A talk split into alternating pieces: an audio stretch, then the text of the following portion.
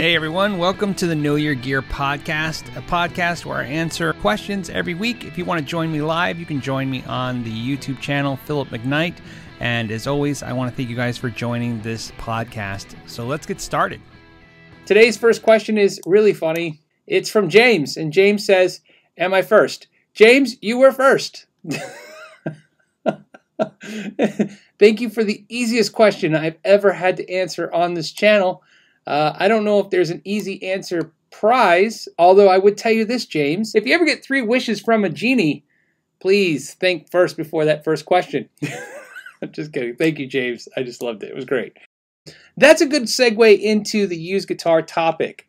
Used guitars. So what ha- what prompted all this was last week, and I, for- I forgot the name of the viewer. I apologize.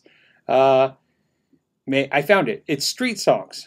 so it was easy. Street Songs brought up a, uh, a comment last week that they paid $600 or about to pay $600 Canadian for a 2018 used made in Mexico Strat. I polled you, the audience, asking if that was too much. Uh, and uh, I was wrong. I thought the new ones were 650 and somebody actually put in the comments like this for $750 US now.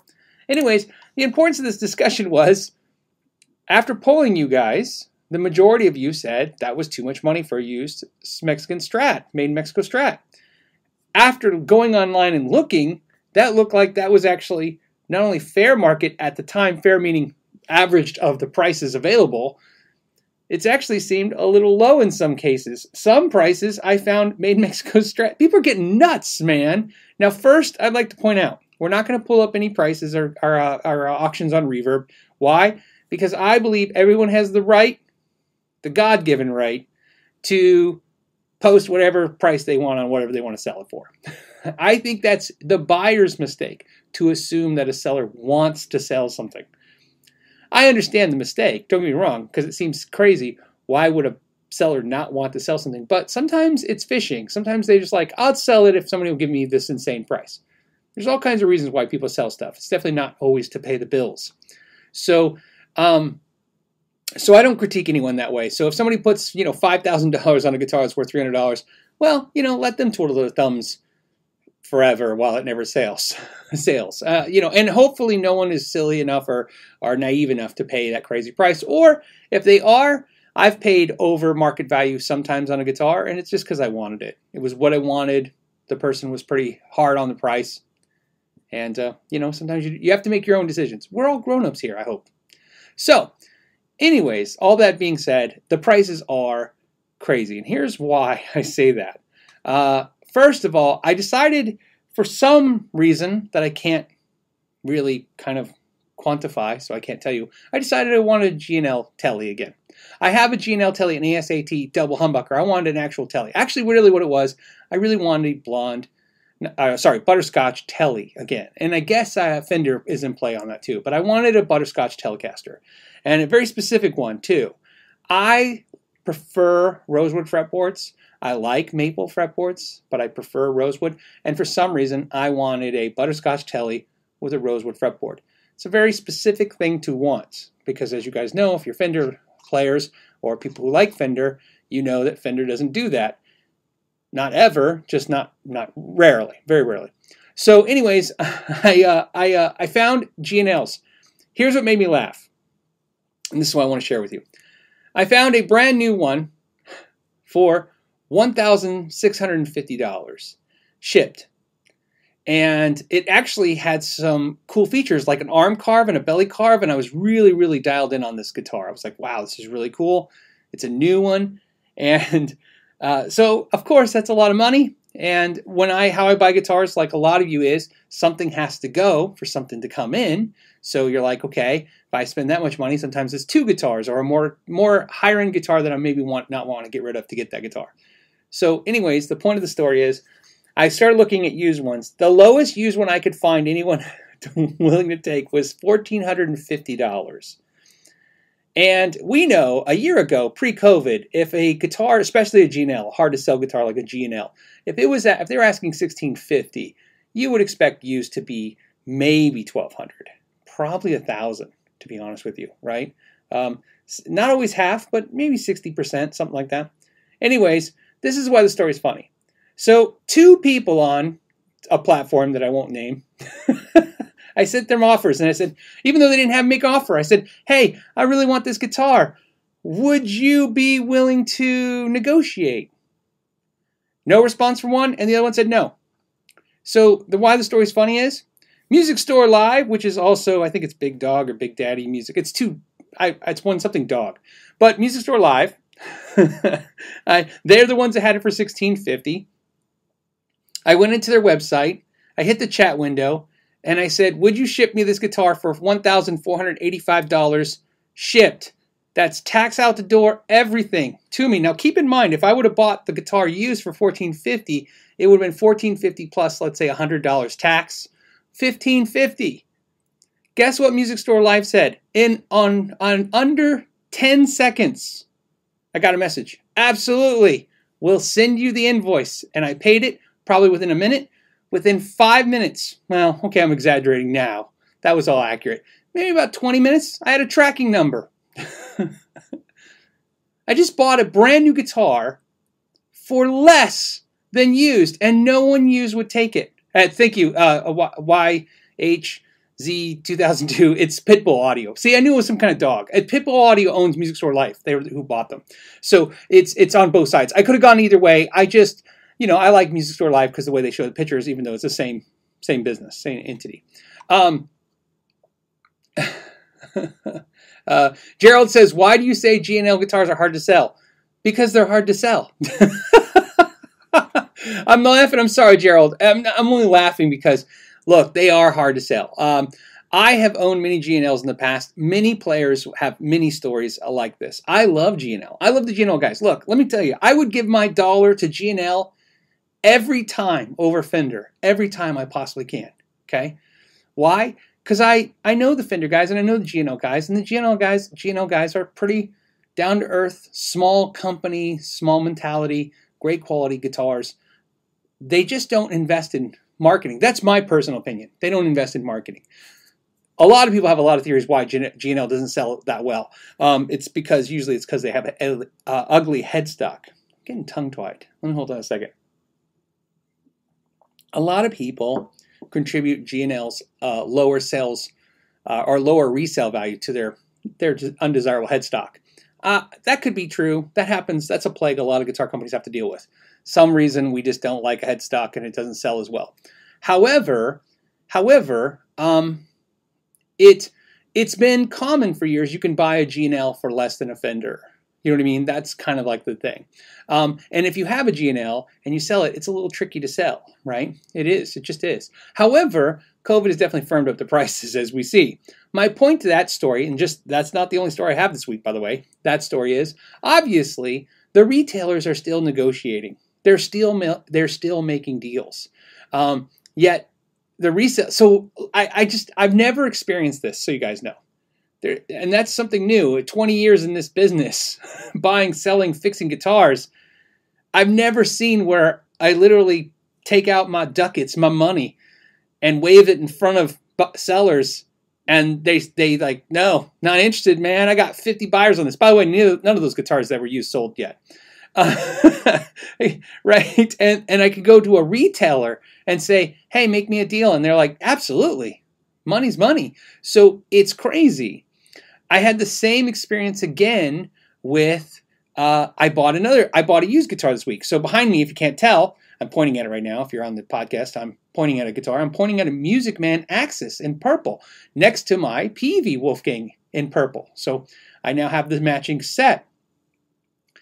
I decided I want Axis. You will find out why soon because there will be a video about Axis, just the guitar in general and everything, and kind of a fun thing. And uh, and uh, and I'm going to put a link to something uh, if you're watching the the uh, rebroadcast right now. I'll put the link to this Axis. So, anyways, what's funny about that was same thing. Went out there looking at used accesses. Man, everybody's asking prime price, prime, prime. Like, and I know it's because we it's COVID, it's low guitar supply. Eddie passed away last year, which drove up the prices of guitars like his. Uh, here's what's interesting about this. Same story this guitar was used on a website uh, but from a retailer. The retailer was Sam Ash. I reached out to Sam Ash, asked for a deal, got a smoking deal. In fact, I got such a good deal on this guitar that uh, it it led to hey, there's a little extra over. Why don't I put it towards something else? And that's what led down to the road to the uh, G&L. So those are the two guitars purchased. Uh, if you guys know, I sold my Nags last week, uh, and uh, I sold um, two other guitars. What did I sell? Nags. I sold my Wolfgang because I knew I was getting the Music Man. That's I had to make room, right? And I decided I wanted the Axis um, for the reasons you'll find out soon. And then I sold. Uh, I sold one other guitar, but anyways, um, the point is that's that's what I did. I, I just you know rotated some stuff out.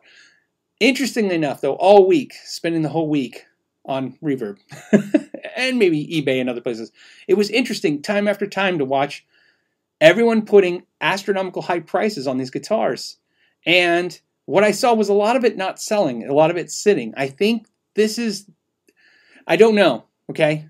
I, I, again, because I'm talking to 990 of you, and I, I, and however many watch the rebroadcast and the podcast. So I don't want to say like again, I don't want to pretend ever that I have some kind of crystal ball. Please understand, I'm asking questions just like you. I think we might have hit the top, the tippy top of this uh, of this high price wave. I think we're we're done. um, I know the logic being that the the the, the point is demand will uh, uh, demand and supply will still apply. In other words, the low supply of used guitars will still keep the demand up. But I think we're at the height of the prices. This has just gotten crazy. Some of the, like I said, and my my reasoning for that, my reasoning for why I think we're at the tippy top was, although I didn't find it very easy to find people willing to make me a deal on their used guitars, Okay. Um, by the way, on both guitars I sold this week, uh, the EVH and the um, and the uh, the Nags, I was sent an offer and I think I accepted. I know for a fact on the Nags. I'm pretty sure on the EVH as well too. Very reasonable offers, by the way. They offered me like 10% less than I was asking, and and I'm like, it's not exactly one to sell it for, but again, you know, we're, we're close, and I have a buyer in hand. Why not move on? Right? I was happy, but my point is, this is just crazy to watch this. I'm not paying, so you guys know, I'm not paying more for a guitar used than I can buy a new one. It's not going to happen. I don't need anything that bad. Uh, so no.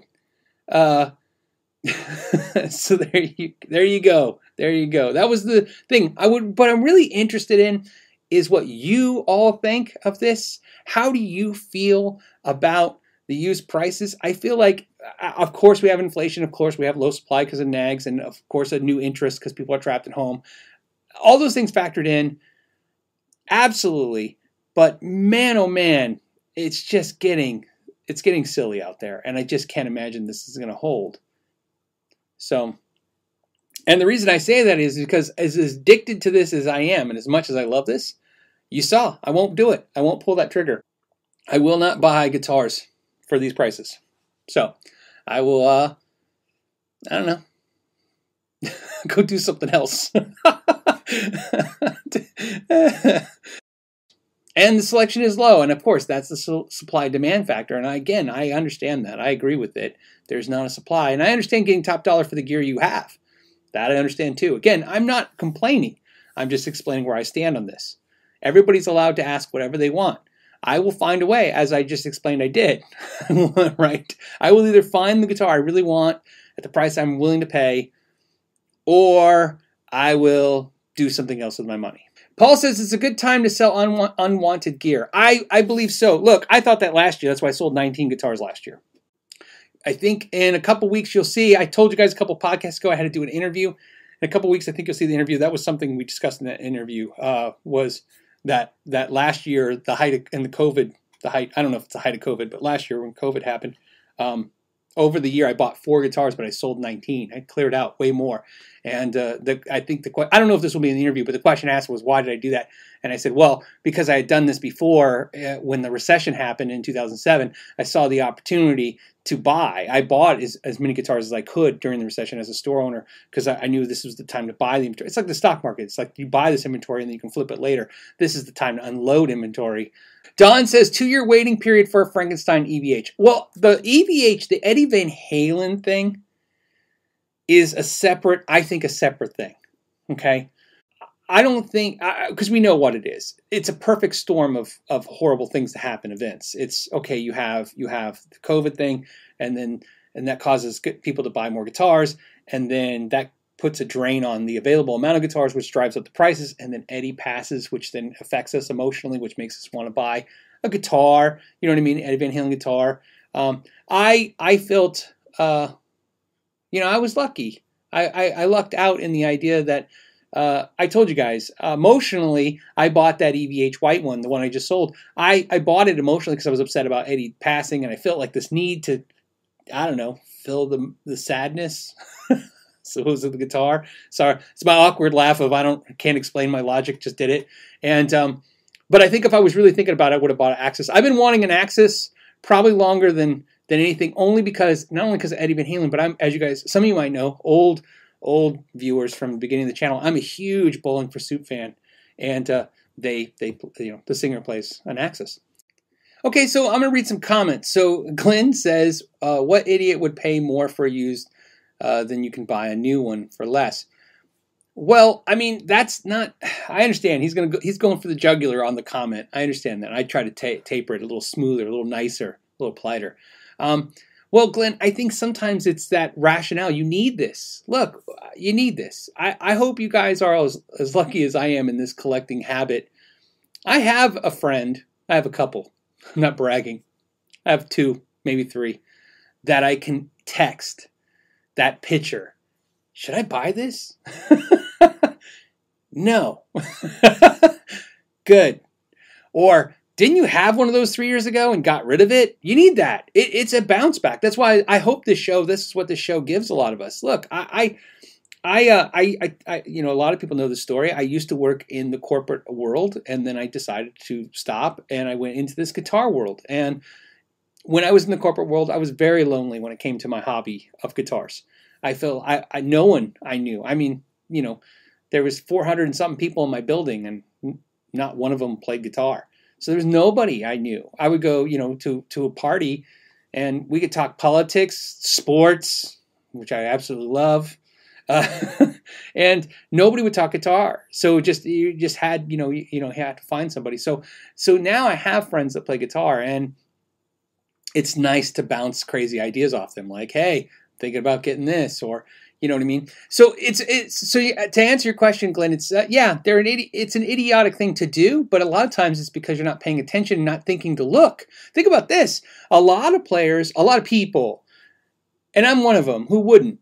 Could look at all the price. If you go and look at the prices of ten guitars used, and they're all obnoxiously priced, it doesn't occur to you to go fishing down individual guitar websites or look for you know what I mean? Like I said, a lot of us are like what I said earlier about me just contacting Music Store Live and asking for a deal, and they gave it to me.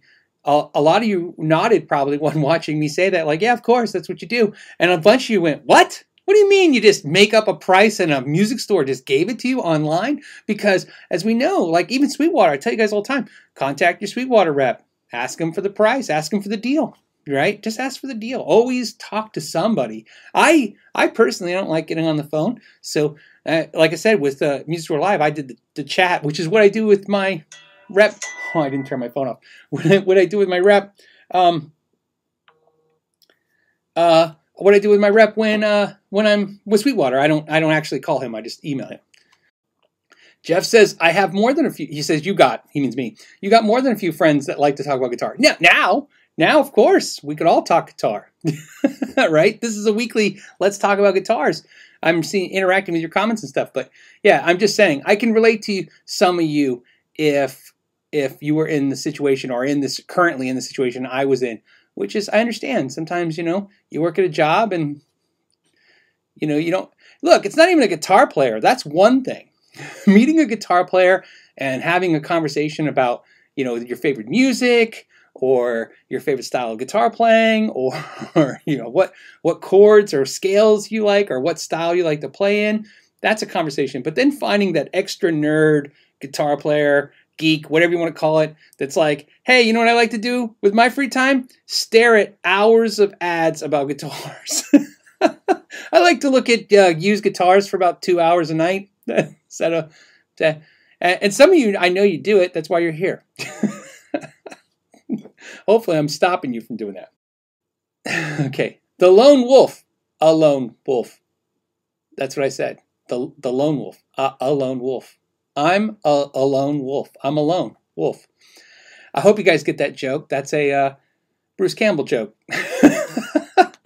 I'm an alone wolf. You mean a lone wolf? That's what I said. I'm an alone wolf. Anyways, a lone wolf says, Hey Phil, I know I have 21 guitars, 16 electric and 5 acoustics, while living in a full time in a 38 foot diesel pusher motorhome.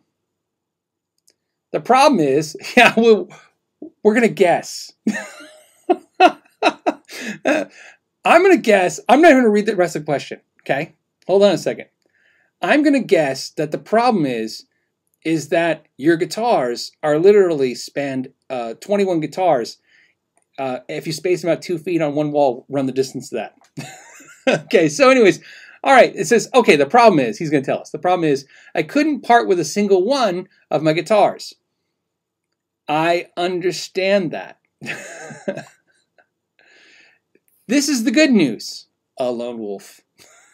The good news is you live in a 38 foot diesel pusher. And so your your problem could be much worse.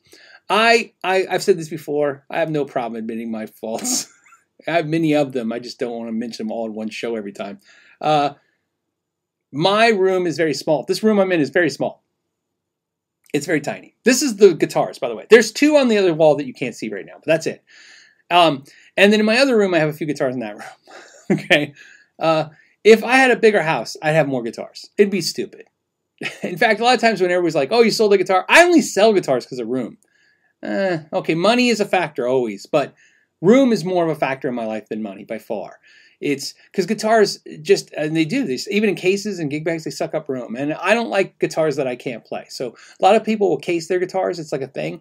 They like to uh, they like to case a bunch of guitars up, play a bunch of guitars when they get bored, swap the thing. I I find if I put a guitar in a case and put it in a closet, I'll go a year or two and I won't even think about that guitar. I will. I literally, no exaggeration, literally play the guitar that is closest to whatever amp I'm going to play. Uh, so if I put a guitar right on a hanger next to me, that's what I'll play for weeks. If I didn't do YouTube, I literally wouldn't even touch all the guitars because I just get in the habit to grab the one that's next to me. So yeah, I understand. so the good news is, I think you have enough guitars, man. just saying, 21 for that for that spacing is uh, that's tight. You can see how I did it. That's about as packed in as you can get them. I, I I did a lot of work over the years. If you notice in this room, I was determined to fit all my guitars in this little tiny room, and I did it. There they are. That is that is 90% of my collection. Um, because I don't, there's one, I'm looking behind me. There's one, oh, there's actually not that many today. Two, I won't tell you guys because uh, I think there's two. I see two or three. So there's two or three guitars. They're they're in the cycle of loan for the channel, and the rest are like mine. So that's what it is. Sometimes when people ask, uh, how many guitars do I have? Well, I have so many guitars, but then there's guitars coming in and out for the channel for, for review purposes or whatever. This is from Joyce.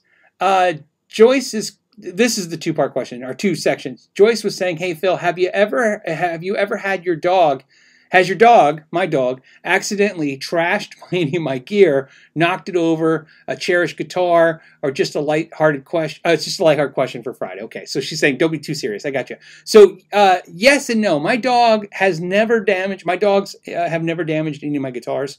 Um, because they all hang on a wall. However, when I got my my newest dog that I have, that my wife got when he was a puppy, uh, he ate all my microphone, the foam things that are on there. Oh, I'm tapping the mic. Sorry, guys. uh, so uh, he ate, ate, every single one of them. Uh, all my mics, of course, are usually mic and cabinets are low. And I guess like when we walked by the mic stand, he thought it was like, oh, a snack. And he just like grabbed it and ate it. Uh, did that. He ate, uh, he ate one of my microphones, chewed it up. one of my lapel mics. Uh, anything that was small like that. So, I mean, some gear like that was uh, trash. The only damage I've ever had to an instrument was done by my son. And, uh, and that, if you haven't experienced, I'll uh, tell you guys why, why all my guitars are on the wall, have been forever, and only on string swing, because one, that's the only thing I trust first. So string swing is the only thing I use, period. And that's the only thing I trust. That's just how it goes. Uh, um, so, that being said, uh, why my guitars hanging on my wall is when when my son was young, very young. I don't know how old. Could have been, I don't know, when they barely can talk. I was sitting I was sitting in the kitchen and I heard this sound. It was shtoot, shtoot, shtoot, shtoot, shtoot. And and it was like, huh, that's odd sound. What is that? What is that sound? And then around the corner is my son dragging my very beautiful Warwick bass over the tiles. Shtoot, shtoot, shtoot. And right as I looked in horror of dismay of what a what is what what my son goes, I brought this for you. and I, and that's what's great about kids when they're young that God makes them cute so we don't kill them. Because um, at that point I was like, well, isn't that the cutest thing? And then I picked up the bass and I didn't look at it for about an hour. and then I looked at and yeah, it was chewed. um, so here's why they're on the wall. My son just, it was in a guitar stand. He couldn't lift it. That thing was probably 10 pounds. It was, um, it just, he just knocked it over on the floor and dragged it into the kitchen. So there's your hit. There's your tip, guys. Anybody, any or women, anybody expecting a kid, get the crap on the wall as fast as you can. and if you have a dog, just put your stuff on the wall, is what I'm saying, or keep it in a case. A lot of OMGs. Yeah, it was cute and horrible. It's a lot funnier now. it's actually hilarious now. Back then, not so much. Declan's question says, "Hey Phil, do you think Music Nomad will send you their new nut files to try out?" Question mark. Good quality, low cost files would be a real winner in this market. So, uh, yes, the answer is yes. Uh, okay, so let me tell you what I can tell you. Uh, as you guys know, I always try to be upfront with you guys, but sometimes I have NDA stuff a little bit in the background. There's no real NDA on this. Uh, that's non-disclosure agreement. I have met with Music Nomad. Uh, we did a Zoom call I think it was about two weeks ago. I can't remember. Uh, and um, I I talked to them before. They reached out to me and asked me if I would be willing to do a video with their nut files and their new KISS uh, setup system.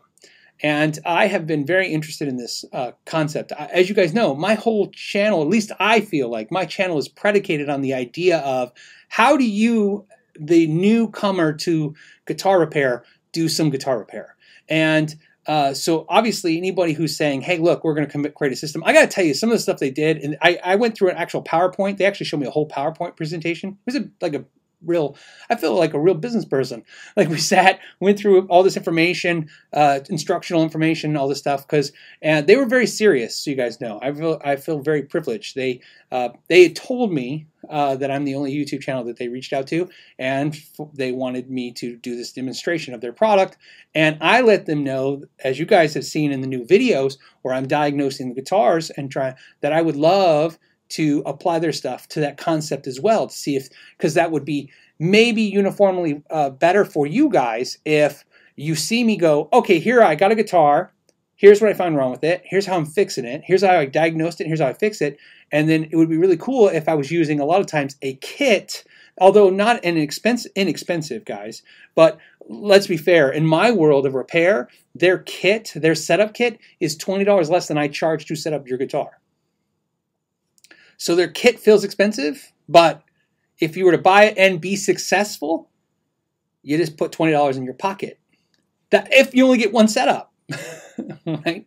Um, and uh, so uh, Ken says, "Kiss, darn it! I just learned train." They're all all they all apply. Look, I took this very seriously. Everything that they're showing you in their kit, I think, uh, as you guys know, I've been very clear about this over the years. I show you guys, uh, I try to be as balanced as I can with stuff. I go, here's some StewMac stuff, and here's how I use StewMac. And you guys go, that's expensive. And I go, great, here, I'll go to a damn dollar store. And I bought some stuff at a dollar store and did a setup. And then they go, that's junk. And I go, great, I went to Amazon. So I've done as many videos as I can, crossing as many platforms of different tools. And I continue to do so because just like guitars, I don't think there's a $3,000 guitar or a $30, well, no such thing as a $30 guitar, but $300 guitar, $3,000 guitars all have a place in the world. Uh, and tools work the same way. So yes, to answer your question, uh, yeah, not only will I do a video, but I plan to integrate it into some of the more of these to continue on down the road that I've been going with these new reviews. uh, which is uh, I like the saying. I, I I didn't coin it obviously, but I've been using a lot to play it where it lands. Every guitar now, I just open up the box. You see the unbox. You see what I have to deal with. Um, you know what I mean? And and, and I go from there. so hopefully, yeah. So to answer your question, Declan, yeah, you'll be seeing that on the channel. Um, uh, exactly what you said. They're coming out soon, and I thought in my conversation with them, they will be shipping them to me as soon as they're available to you guys too. So I'll be doing that. And yeah, yeah. And then uh, and uh, and in fact, here's just something really cool. I, I you know, since I'm going to share something really cool. Um, uh, since you guys should deserve it because you guys are the people hanging out with me on my podcast, you deserve this information. Uh, two things that I thought were super crazy cool. First of all, they showed me where uh, showed me a cool trick with their files. And once I saw the trick, which is the files pop out of those yellow plastic forms, and and that they've already learned from some of the luthiers where there's some issues with the plastic forms, but there's a way to pop them out, and you can still use them that way and pop them in. So I'll be demonstrating that in the video. That's really cool because they didn't have that out yet because that's something they learned uh, since the product uh, launch. But but the other thing that really cool is um, if you want to look it up, I'll put a link in the description. It's not an affiliate link. Well, it might be if I have Sweetwater link, I'll use that. But if I don't, you know, I'll just use whatever link. But get it where you like. Sweet uh, Music Nomad now has an Allen wrench kit, and it has every Allen wrench you'll ever need to adjust any neck ever. But more importantly, on their website, absolutely free, is a free uh, Allen wrench truss rod lookup feature. And I already tested it. In fact, I got the Tone King to test it with me. I had him do it as a favor. And I said, you know, and so you can go on Music Nomad's website. Um, and if I seem excited, it's because I am excited. This stuff like this, well, first of all, you don't even have to buy their kit. They're just giving you free information. So that's just cool. So you go to uh, Music Nomad's website, look up Truss Rod, Allen Wrench, you know, locator. You'll see what I'm talking about when you go on their website. And you click it, you can click click down, it's a drop down menu. Any guitar, Charvel, it'll say Charvel US, Japan, Mexico, you know what I mean? All the variations, the years. You click the, the one you have, it tells you exactly what Allen wrench in this kit or socket wrench or whatever you need. It's in this kit. And the kit's like 70 bucks. It's not cheap, but it's kind of cool. and if you don't want to buy their kit, they're giving you the information where what wrench you can use if you already have it. This is from Steve. Steve says, "Hey Phil, I'd really love to get into your guitar ma- into guitar maintenance. Uh, what's the best way to go about this? Should I get a kit or work on uh, it after assembly? So, in other words, this is the age old question of hey, is it better to learn on a guitar kit or on repairing uh, guitars? I personally, it's my personal thing. Of course, it's because that's the way I learned. I personally think the best thing you can do is take guitars that are already built, find the issues with them, and fix them. And the stepping process, which is why I'm trying to do my uh, review videos this way, to kind of cement this logic of everyone should learn to diagnose a problem because whether you want to do it or not is irrelevant you know right that's up to each person to decide and whether you can afford it of course is that that's that's you know that's your decide as well however being informed is never a bad thing so knowing what's wrong with the guitar when you go to talk to somebody have it repaired or is a good idea so i say the best thing you can do is get your hands on some cheap guitars now, of course, you can buy some Glarrys and stuff. You know, I, that's why I review those. Those are cheap. $75 guitar. It's obviously going to have an issue. Almost every Glarry has some kind of issue, which is can be corrected. Some are worse than others, but you know you can correct that. However, I've suggested this many times in the past.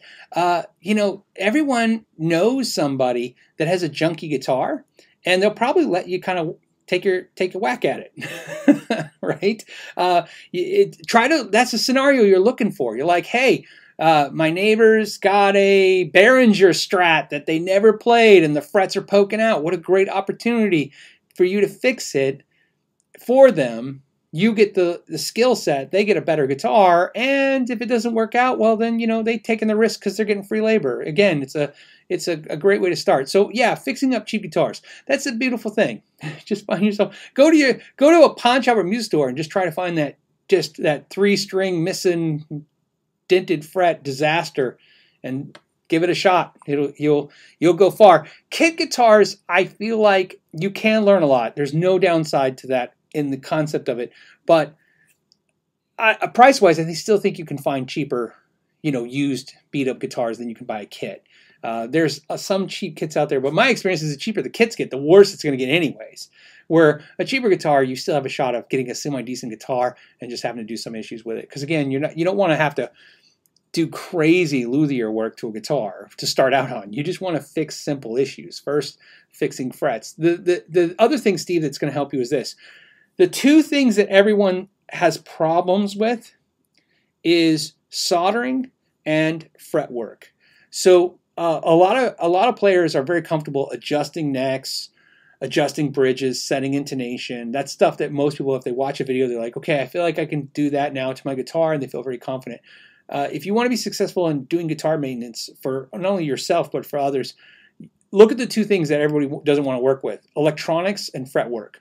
Um, and I only say it because literally uh, that's the foundation of all my repair work. Like that's where I make all my money. Somebody's got something, uh, some haywire uh, electronic issue, or their frets are jacked up. I will always make money with that. Um, it's very rare when it's like, hey, will you just adjust this neck for me? Because a lot of times if I do that, it's like I just did one last week for a customer. He had a Martin and all it needed was a neck relief, a quarter turn, and he's like, how much? And I'm, I don't know, what do you charge for that? So I used to have a bench fee, to, you know what I mean? But now I just like uh, free. so uh, you know what I mean. So it's nicer if it has a little bit more problematic because it's more time. The more time I spend, the more money I can make. Aaron Peacock, hey Aaron, have you ever had your hands on a Fender Ultrastrat HSS? What did you think? How well does the split humbucker perform? By the way, love the channel, love the backlog of the live shows. Thank you so much, Aaron. I appreciate that. Um, I have not. I have played. Wait, I'm trying to think. I, so now there's a new Ultra, right? Like, it's so confusing. it's like Ultra and Ultra something. I've played two Ultra Strats, three. played three Ultra Strats. Whatever was the Ultras before this year when they made the stainless steel Ultras, whatever they call that Ultra now, um, and uh, played them. I'm not a fan of those pickups. There's nothing wrong with them. If you have an Ultra Strat right now and you love those pickups, I promise we'll be friends. I, I'm not judging you. There's uh, there's countless things I'm sure you could like about those pickups. I don't. Uh, they don't appeal to me. Uh, there's something about them that just doesn't do it for me. They're not aggressive enough to be aggressive pickups for me, and they're not stratty vintagey enough to be vintage. They're somewhere in the middle that I'm just not finding the sweet spot for me, my personal taste. Um, so that to answer your question is uh, I have tried the HSS, didn't love it. Uh, the, the, pickups, but I didn't like the uh, other iterations of those pickups either. There's no Fender noiseless pickups that I've played that I've liked. so uh, maybe the vintage ones, the original ones, a little. But to be honest with you, and and to give you a reference, so you guys can bar, put a bar on this, I would rather have laces than those, and a lot of you guys would be the opposite of me. You would be like the laces are horrible. So it's just, again just different strokes for different folks, different flavors. So that's my flavor choice. So that's my answer to that. Um, so the answer to the question is how do I how do I think the split humbucker performed? Uh, it's again none of it was to my uh, liking. The guitar itself fantastic. I love the guitar. Um, the pickups. Also, the problem is those pickups are problematic. I've already fixed two of them. I've had to do two repairs on them. So just the, by design, it's the the idea. This idea of putting a PC board at the bottom of the pickup seems to uh, well it bugs the hell out of me because one I think they're doing it because it's cheap and and they're trying to be consistent. And maybe that's good. Cheap and consistent cheap and consistent's good. But right now it just means I got to fix them and it's not fun to fix them um, so I'm not a fan of that. So there you go. So on the answer the, the hardest answer I can give you on the on the guitar is I love the guitar and I don't love the pickups. All right, happy Friday, Phil. Do you think an American Fender from the 90s will be a valuable collector's item 30 to 40 years from now? I think anything made in the USA will be valuable. The argument, of course, and again, this is we're now we're back in the opinion world, right? Nobody knows the future. And if you do, give me a call at No, seriously. No one knows the future. The arguments are simple. There's two arguments in play. Looking at the history of guitars, all guitars went up in value for the most part. We'll say 90%. That seems safe, especially the American stuff and the Japanese stuff, right? However, the, the counter argument is younger generations won't give a crap, right? Um, but I my theory is separate than those theories. Here's my theory. Guitar's value is about availability, right? Doesn't matter where it's made. You can make a guitar in China and if everybody, if, if 50 people want one and there's three on the planet Earth, somebody's going to have to pay for it, right? So that's my point. Uh, here's an example. If you would ask me 10 years ago, would a Peavey Wolfgang made in the USA be worth three grand or two grand or whatever people are asking for it now? I would have laughed. I wouldn't have answered it with yes. I would have laughed. Like right now, I'd be like, this is that's the stupidest thing I ever heard. Who would why buy a Peavey used USA guitar for value? So the reality is, it's not valuable because of any of the reason they don't make them anymore, and uh, there's not a whole lot out there comparatively speaking. So to answer your question, yes, uh, I don't know how much value it is. I, I can't tell you. I can't say something's going to be worth fifty thousand dollars or five thousand dollars. We don't know. But what I what I do know is is that anytime there doesn't seem to be a lot of guitars, um, as time goes by, they seem to go up and I've seen that consistently. I would bet on that than bet, bet on the contrary.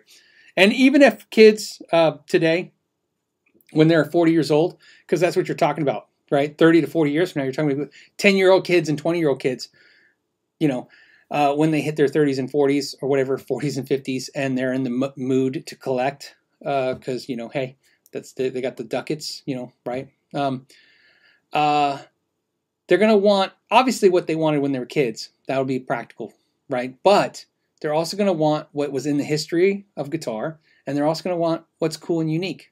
I think that will all factor in. So yeah, the question is how much. That's where it really gets tricky. Like when people predict a fallout in this stuff, like basically at some point vintage guitars won't have value. Not no value, they just won't be obscene, right? I think, and I and please, please, I don't know. Okay, I just I read something once, and I thought I read and it could change, but I thought it was a couple years ago. I thought I read where like that's happening in the car industry where like Model T cars aren't as valuable as they used to be because the generations that would love those cars have kind of like passed away and they're or they're old, you know, in their retirement and they don't want to buy stuff like that. I thought I read that. And so that essentially what happens is they're saying like older cars like Model T era cars, that style of car is not as valuable. And that was kind of I think the logic of the whole you know, um, like I love Avenged Sevenfold. So let's say I'm, uh, t- you know, I'm 20 years old right now, and I love Avenged Sevenfold. Uh, in 20 years, when I'm 40, will I want a Korean-made uh, Synyster Gates guitar, or will I pay, you know what I mean, for a 90s uh, Strat Plus? That's the million-dollar question. But I don't know what the answer is for that. I just know that there's no way that that made in the USA limited hard to find Strat Plus or whatever guitar is going to have no value because again, it's you know, that's just what I think. I think everything will hold some value and keep going up. So Sean Brooks says same reason comic book values are not what they used to be. Yeah, and I, I so you know we've seen things hit this. Look, we've seen markets uh, get hurt. Um, my understanding is baseball cards are another industry where it's not the heyday it was. However, it's not nothing. So I understand, and again, I, I remember my my interests are only in guitars. So anything outside of that, it's just me just giving generic guesses or using as an analogy. Um, like I can imagine if you bought a comic book, you know, you know, 20 years ago or 30 years ago for you know two bucks, and and and it should have been worth now a grand and now it's only worth you know 100 bucks you could argue it's not what it used to be but it's still your two bucks were well served as now they're worth $100 that's what i'm basically getting at.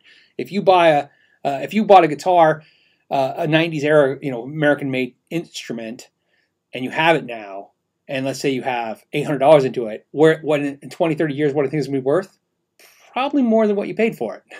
So is that a great investment? I don't know if it's a great investment but I don't, I can't, I don't foresee it being the the opposite of that. Uh, Frederick says, "Hey Phil, what's the big difference between a Friedman and a Marshall?" Um, well, it depends on the model, of course, but let's argue this in the easiest way. From probably what you're asking is, you know, from practical, you know, practical play stuff.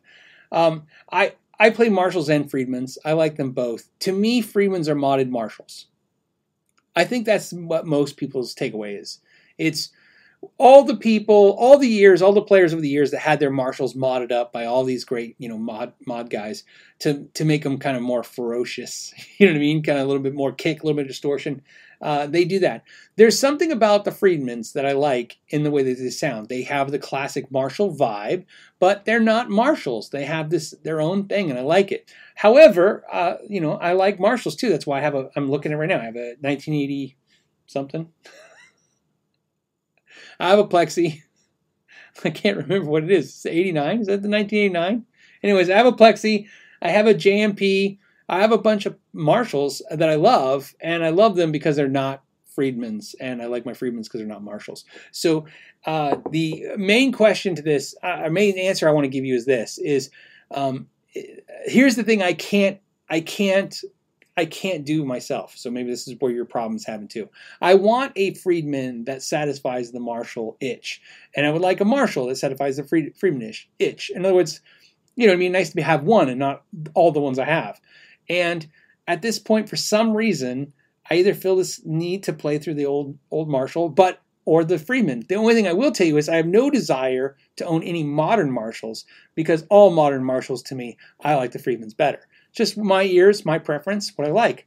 So, and I have a, a, a Dirty Shirley. Dirty Shirley to me has the Plexi vibe, but it's again more aggressive, throatier, bassier, more aggressive, different sound. It's different. Sounds like a different amp to me. It vibes like that Marshall, but it's not the same thing.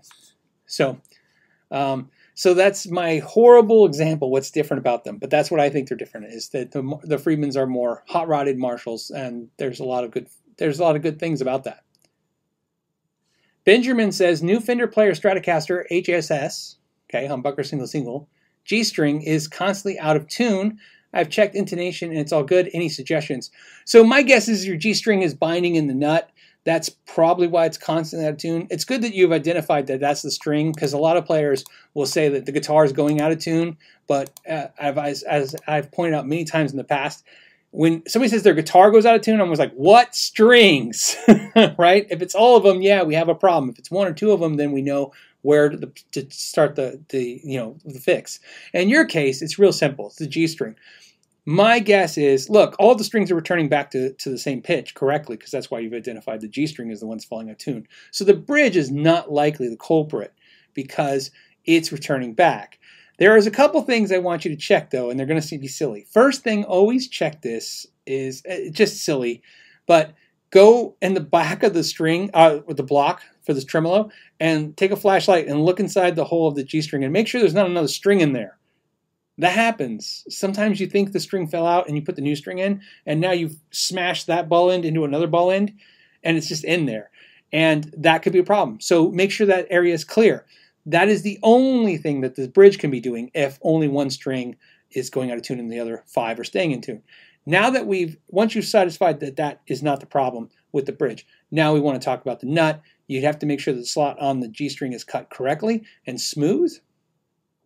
And then if it's fine, then check the tuning key to make sure that it's holding its, it's doing its job. And so, and like I said, break it down into the steps that way. So there you go. Also, and if none of that works, make sure, and this is because again, you're, you know, I, I don't have follow up, you know, banter with you guys. Um, if we were talking, just talking and not a question where I'm answering a question, one of the things uh, we be talking about also is, uh, did, is this a problem that followed the strings? In other words, if you have an issue like that and you change the strings and it's happening to the new set of strings, then we've at least eliminated that. So another thing I have to eliminate is is it that string? You know what I mean? It could be bad. Strings are bad. Sometimes they're defective. A string can be defective for sure. Um, so I also would want to make sure that you're this you've at least since this problem after you tried those symptoms or those things to correct the symptom, if that didn't correct it, you may need to change your strings to make sure it's not string. If you change the string, then I have no idea how even close that. D I D I O B. D Diddy O B. Diddy O B says, Hey Phil, first time I catch the show live. Awesome. Thank you for joining. Uh, greetings from Germany. You make my long nights uh, with the baby girl sh- shorter. That's awesome. I think you I appreciate that. Um, keep on the good work. Have you tried Nik Huber guitars? I have. When I was in Germany, I got to play a bunch I forget what music store we were in. There's a bunch of us. We got to go in a private room. Uh, we meaning customers. You know, they had a private room for his, uh, Nik Huber guitars. Um, fantastic, uh, fantastic guitars. Yeah, they're the guy. Look, those are the guitars you play, and you go, yeah, yeah. If I had six grand, I'd buy it. seven, I think it was seven, whatever it was. It was like, yes, you could have my money. If I had the money to give you, Nick, you could have it, and I would take your guitar. But I didn't have that kind of money for those kind of guitars. Um, I would put him on a very short list of, let's say, um, oh, maybe that'd be a fun video to make. Like five guitars I would buy over five thousand dollars. Like if I could buy them, what would I buy? What guitar? What five brands would I buy a more than five thousand dollar guitar from? He would be one. He would be on the list. Now the question is, where on that five? I don't know. I'd have to think about it. But he's on the he's on the five list for sure. Um, of the imaginary guitars that I literally cannot buy because I can't buy a five seven thousand dollar guitar. I just can't do it. Like I said, doesn't matter. If I won the lottery tomorrow, you know, when somebody's like, "Hey, if you won the lottery, would you buy it?" No, I can't do it. I can't own a seven thousand dollar guitar. It does. It's mentally impossible for me to to own it. well, let me put it this way, and so because I don't want to ever confuse any of you, okay, uh, and, and, and for a lot of reasons. Probably behind me, I haven't even looked. I own seven thousand dollar guitars. I just didn't pay that. I, I have a couple five thousand dollars. I have an eight thousand dollar guitar. I don't know what it's worth right now. Probably close to eight. I didn't pay anything close to that. Like I said, um, I have a guitar I paid uh, nineteen hundred for, for, and I know for a fact it's worth six or seven right now. I have a guitar I paid uh, sixteen. I know it's worth six. So I'm not saying um, I can own an expensive guitar. I just can't buy it. I don't know what it is. It's like it's like handing over that much money I, I bought my most expensive guitar I've ever bought in my life last year for my birthday. And I unloaded, as I told you, 19 guitars last year. And I, I mean, it took it took like six or seven of those guitars to buy this one guitar, and I bought it. And I don't regret it, but I will never buy a guitar that expensive again, or anything more than expensive than that. And the reason is, is because one reason, one reason only. I love it. I'm happy. However, uh, I don't love it any more than a guitar. My favorite, here's my, oh, actually, here's, maybe you guys will relate to this. Besides Nathan's guitar, which is right there, the one he made for me, okay? Um, and I say that because, you know, obviously he's a good friend and that's a beautiful guitar and I'm lucky to have it. Other than the guitar that Nathan made for me, my two favorite guitars I paid less than $900 for. Literally, if I only had two guitars, I'd take those two guitars, besides Nathan's guitar, because he's my good friend who made me this amazing guitar. But I'm saying money, what I paid for. The two guitars that I love out of all the guitars I own, I, I'm into them for 900 bucks each. 919 for one and 950 for the other is what I paid. And that was years ago. And so it's hard to fall in love guitars two, three, four, five times that. When I, no matter how many time, of those guitars I buy, I still don't love more than the guitars I invested 900 bucks into.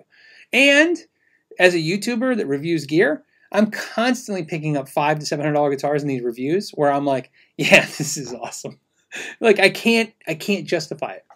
Uh, so that's where I'm at mentally. It's all mental. So like I said, I don't want you to confuse that with money because like I said, so when somebody's like, but what if you win the lottery? Same thing. Uh, I, I'll guarantee you this, and I know for a fact I can for a lot of reasons. If I had a million dollars right now in my bank account, before I would buy an eight thousand dollar guitar, I would buy myself two two thousand dollar guitars, and then I'd probably because I if money didn't matter, I'd just donate four thousand dollars to some charity. And it's not to like, hey, I'm a good guy, pat me on the back. It's just I'd probably enjoy that more. you know what I mean? I, for some reason, I just can't. Like I said, I can't get there. But I have tons of friends, including lots of viewers like you. Man, you guys can shuck down ten thousand dollar guitars, eight thousand dollar guitars all day long. God bless you. I'm happy for you. I, again, you know, who who wouldn't be happy for someone who can afford a nice guitar, right? And you know, obviously doing something good or right or lucky, all the above, but it's just not where I'm at. So the Nik Huber guitar, same thing. I love his guitars and I pick them up. And if there was anything I was going to justify that price point, it'd be one of his guitars for sure. So uh, that's why you don't see more nags in my collection. That's that's the thing. I just can't do it. It's too much. Fox with a W. Fox in the Hound says, if I had five thousand dollars, I'd buy the Glarry Guitar Company. uh, I just laughed. I like the joke. I appreciate the humor. That's a lot of Glarry guitars, by the way. so yeah. Um, um, uh, Chronicle uh, Cultivation says the Framus I like is over six thousand dollars. Yeah, they're crazy expensive, and I've and I've never I've I feel I've never hid this from you guys before, and I won't obviously because you guys saw when I bought my Framuses. I bought my Framuses because I went to Germany and the Framus guys made me a deal, and that's how I bought my Framuses. They gave me a deal. that's how I was able to own them. Otherwise, yeah, same thing. Like I, am again, I'm not soliciting in any way because again, because it's, it's, still no matter how what I got to spend, it's my money, right? But I'm saying if Nik Huber was like, "Hey Phil, I'll send you a guitar and I'll give you a smoking deal, and here's the deal," that's when I would buy one. You know what I mean? Uh, you know what I mean? Uh, or if I found the right one at the right deal. Like I said, I, I can find a deal on something I want. That's my problem. I know if I wait. And and very clear when I say I bought a guitar last year, it's the most expensive guitar I bought. I bought that guitar as a smoking deal. Like that was an opportunity buy too, as well. Eric Nielsen says, "What music do I listen to? Uh, is it isn't isn't it hard to turn off the analytic analytic mind?" Um, I, I, don't have a problem with that. Uh, so I'll go backwards. Uh, turning off my mind, chilling out.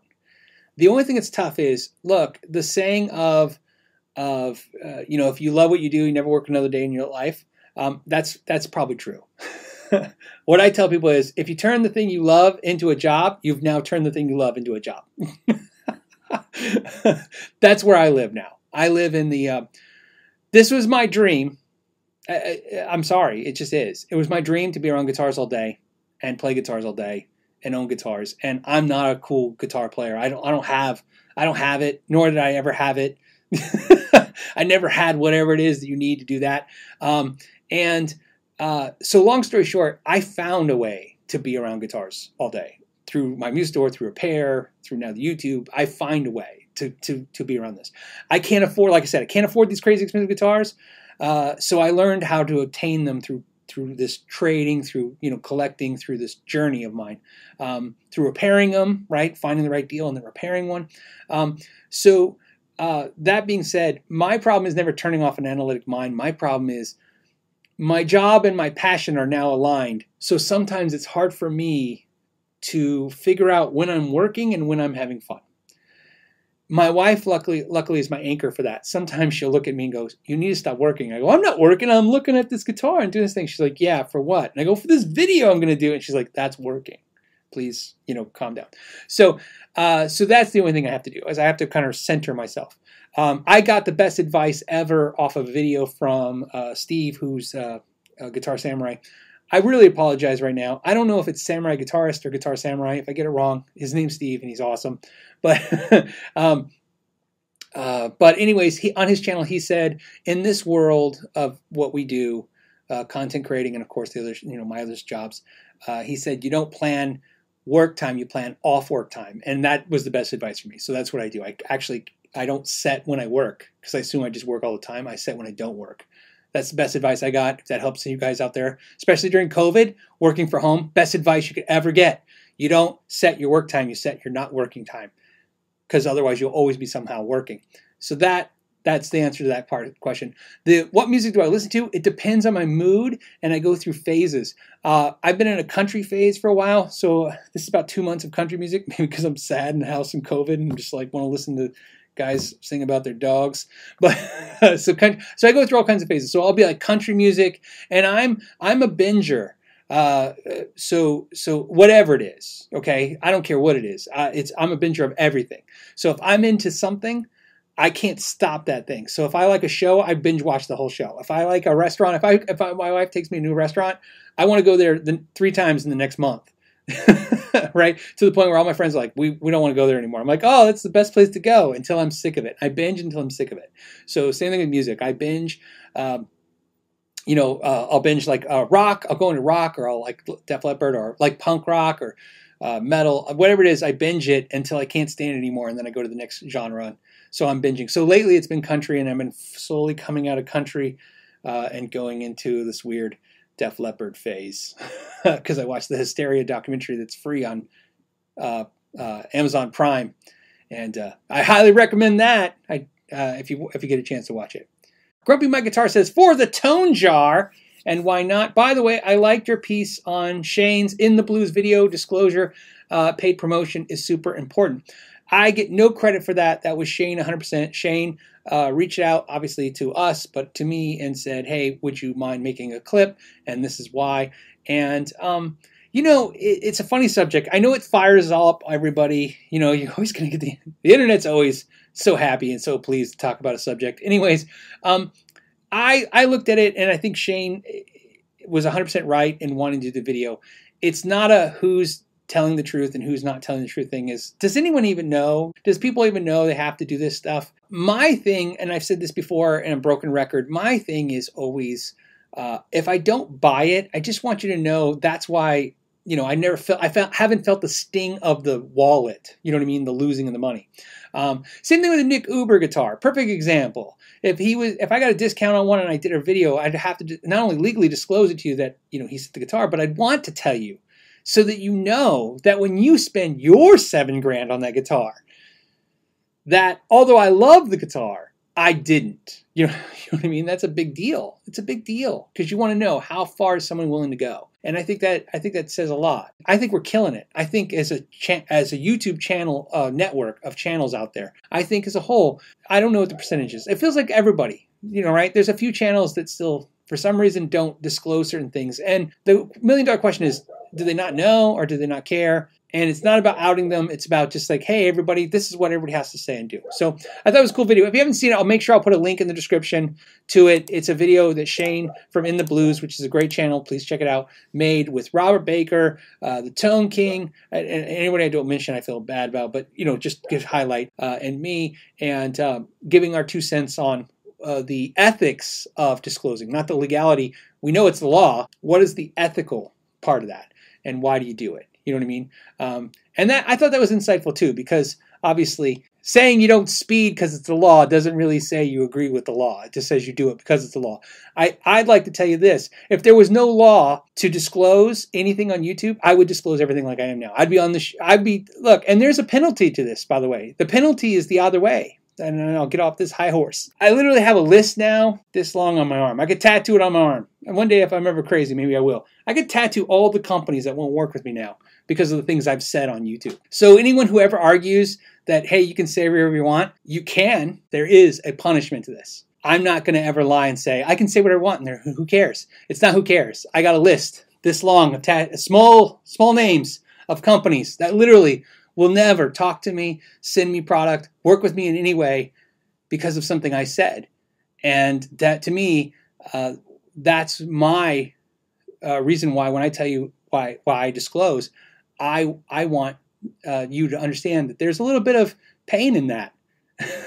you know what I mean? Uh, uh, I don't know. Uh, I don't know if Ibanez is happy that I did correct the fret sprout on that guitar this week. I haven't talked to them. They're usually good guys with me you know, but I don't know. But let me tell you, I if they never talk to me again, I wouldn't be shocked, and if they talk to me, I'll be happy. But what I'm saying is, I knew when doing that, not disclosing because I bought that guitar. There's nothing to disclose. Think about this. That was an unsponsored video that required no disclosure, but yet I've had so many videos that aren't sponsored that I paid my own money that pissed off a company and they won't work with me now.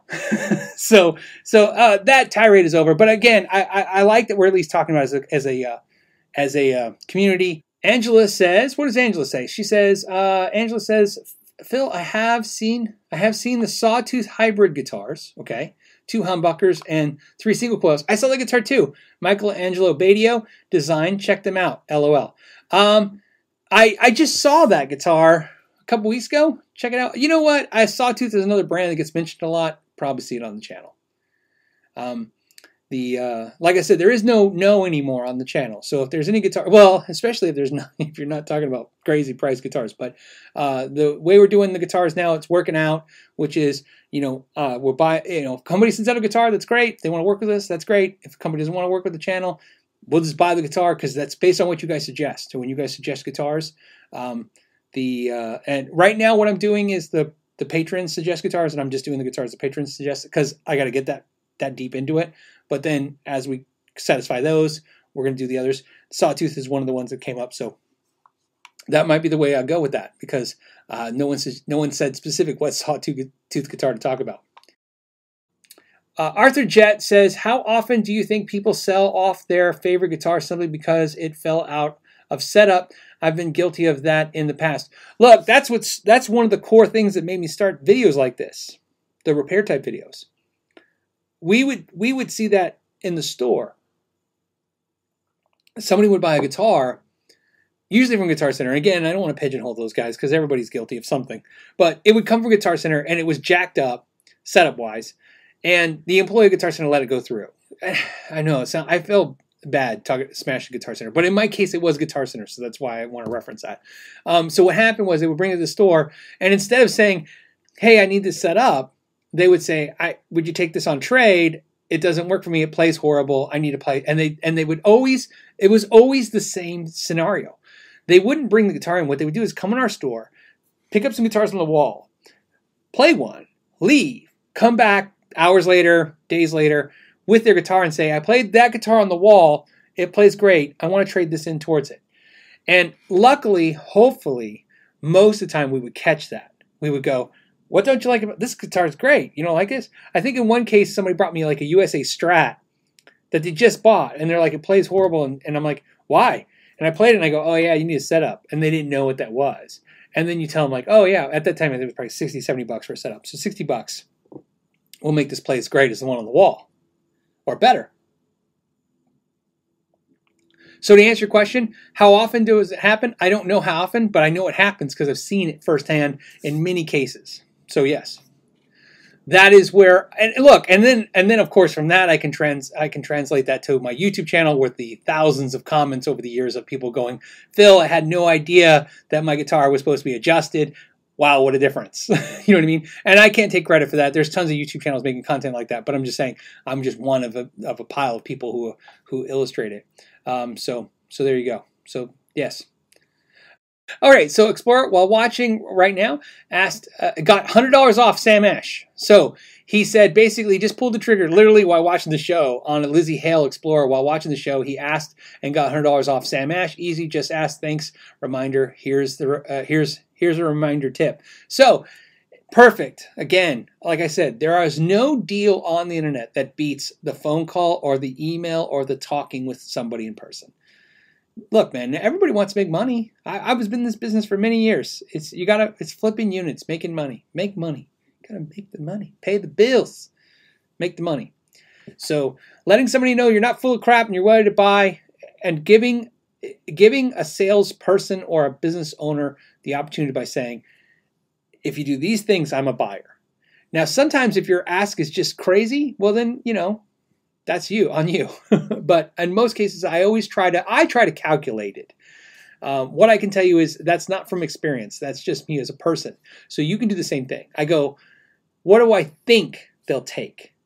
That's not going to piss them off. Because that's what I'm looking for. Everybody's different. But me personally, I'm looking for the offer that I can say to somebody that doesn't end with "screw you," right? If you want to put that offer out there, it's hard to move that needle once you do that. Somebody's like, you know, two thousand dollars, and I'm like, well, see if they'll take a thousand. You're you're gonna end badly, but I'll give you a thousand. Great. They're they're they're gonna be like, here's what that response always gets you. I'll do 1999 because then now they're just pissed. So you got to figure it out. And the only thing I will tell you is I've learned, again, all of us has learned from negotiating.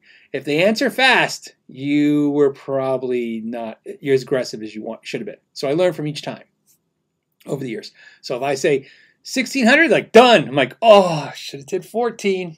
16's answer was too fast. Jeff says, Thank you for the advice on the Glarry GST. Mine came with a small wood knot just inside the truss rod hole. Looks cool. That's nice. Yeah, you know what the Glarry guitars are like? Random. it's like you're gonna get it, it's it's um when I was a kid, when I was a kid, anyways, I'm to go ahead with it. When I was a kid, the, the local corner store, what they did is they took all the candy that they couldn't sell, all the crap they couldn't sell, and they put them in grab bags. So they literally sold them as grab bags. They were like 50 cents and you could buy this little grab bag, and it was like a bag, and this, it was like mine. Ours were colorful bags, like paper bags, and they stapled them. And you pay fifty cents, and you get all this crap, and it was mostly crap. But to kind of sell it, right, to make sure you came and got another ones, they'd put a couple cool things in there. Every once in a while, you'd open up and like got the right thing. Glarry is like the grab bag of the guitar world. You you go open that box of Glarry, it's either going to be way better than what you ever anticipated a seventy-five dollar guitar to be, or it's going to be horrific. uh, I know because I've talked to so many of you about the ones you've bought and the experiences you had. It's not 50 50 because if it was, I would never talk about them again because that would be horrible. But I, I really feel like it's 20 80. 80% of you are like, I can't believe this, Phil. Thank you for the suggestion. And 20% of you are like, man, this was bad. So, and I, and I hope again, I'm conveying that in those uh, uh, videos that it's about repairs, it's about messing with stuff, but sometimes you get lucky, but sometimes you don't. Uh, and if you don't get lucky, you know, you're buying it on Amazon. You should be protected. If you're not, I would contact them. Ed says, any thoughts on the Jazzmaster style tremolos? Uh, I'm building a dual P90 semi hollow kit and one and curious if they're any good. They're good. They're not my cup of tea. They're kind of fun. They're out there. Uh, me, me personally, if I was building a Jazzmaster for myself, I would put a Bigsby on it. I think that's cooler. It just depends. I don't think that bridge is a great design. I don't need to lock it. I don't like the lock and pin. Uh, the feel of it's kind of like loosey, and that's kind of cool. It's like loosey goosey, but I like the Bigsby. So if you want, if you want to go with it, go with it. But you know, you're asking me, so yeah, Bigsby. I would do Bigsby. Uh, Will Shaver says, "Do you still love your custom shop Strat? I'm a telly. I'm a telly, or just bought a Dream Fender custom shop telly. Can't wait for it to arrive."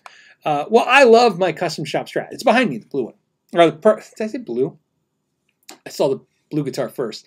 The copper strat behind me that I can't point to. So everybody listening, I'm pointing to a copper strat.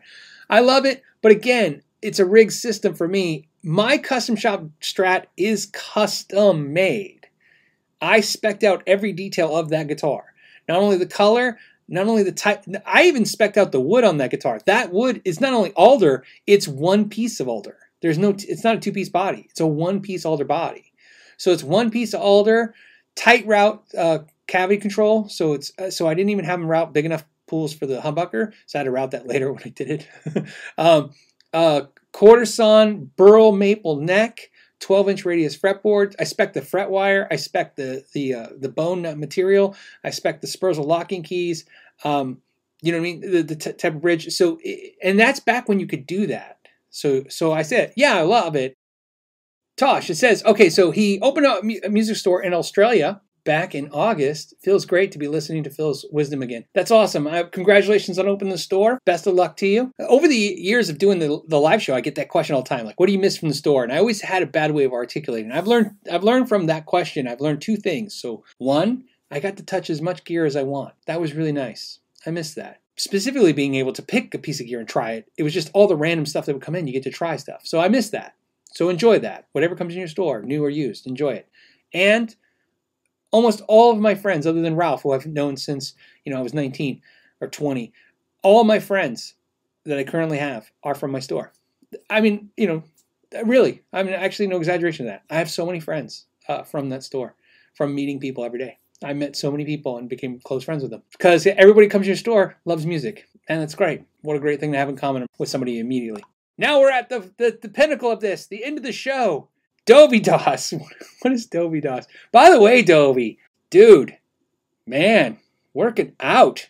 Jeez. Anyone, obviously, you all fans of Dovey Doss. He's a huge channel, but man, that guy, woo! And COVID, when COVID came, a lot of us were like, we're going to eat donuts and chocolate and gain 20 pounds. Dovey's like, I'm going to gain 20 pounds of muscle on each arm. I'm just saying, congratulations, buddy. That's uh, that's uh, that's a lot of work. You can tell when somebody's working like you are. That's work, man. You you are hitting the gym, and you just got married. You know you don't have to care anymore, right? I hope your wife doesn't hear this, but you don't have to care anymore. Anyways, uh, so uh, will I be at Summer NAMM 2020? I didn't even know until just now. There is there a Summer NAMM? The last I heard, the place that they hold Summer Summer NAMM was like some kind of triage hospital for COVID. That's no exaggeration. That was true. Says also, what are your thoughts on they will be larger this time to compensate for the lack of Winter NAMM 2021? Uh, okay, so great question. Uh, will I go to NAMM? I have no idea. I literally, like I said, just like uh, like five seconds ago, I just found out there's summer NAMM from you. And, and, in COVID, I don't like to make a plan more than 30 days in advance. Uh, rumors that it'll be larger. I don't know. You know what it is? I I think personally it's it's a 50-50 shot on what you guess right now. Your guesses are simple. A, as soon as there's events like that, people are going to come in droves because we've just been trapped. We're all cabin fevered, right? We're just like all literally just hiding in a house. How do we get out and get around people? B, no one's going to go around people. so that's the question. Look, I'm I'm like a lot of you. I'm missing people. I'm I'm missing everybody. I I'm, I mean, you know, I, I miss Dovey. you know what I mean? I miss bumping into people. Um, I, I trying to say I almost feel like I'm speechless right now, just because, like I said, it really hits you when you realize like you're isolated.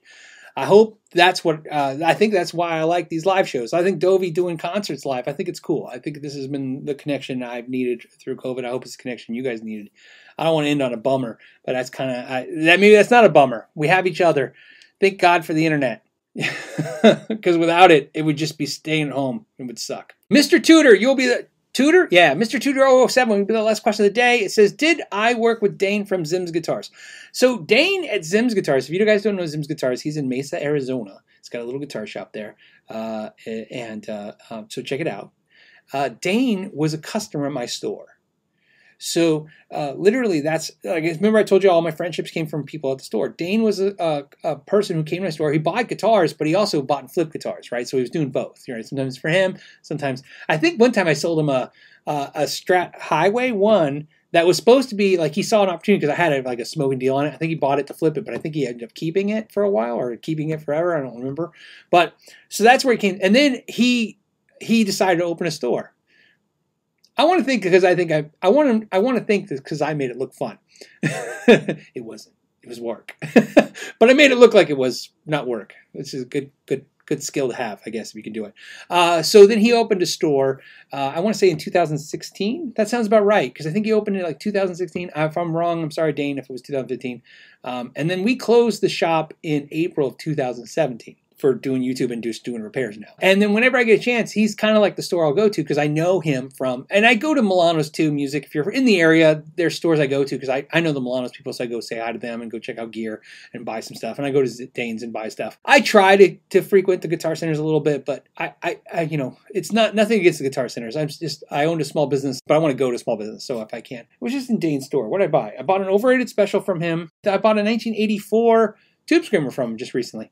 So he had in the case. And I was like, oh, I think I need that for some reason. So I have a vintage, I guess, 1984 Tube Screamer. So that's how I know Dane and that's how I know Zims. And that's why I try to help. Uh, I did some videos for him on the channel because it's a hard gig, man. I'm owning a small business. It's all work, some play. On that note, I'm going to let you guys go. As always, I want to thank you so much for your time. And until next week, know your gear.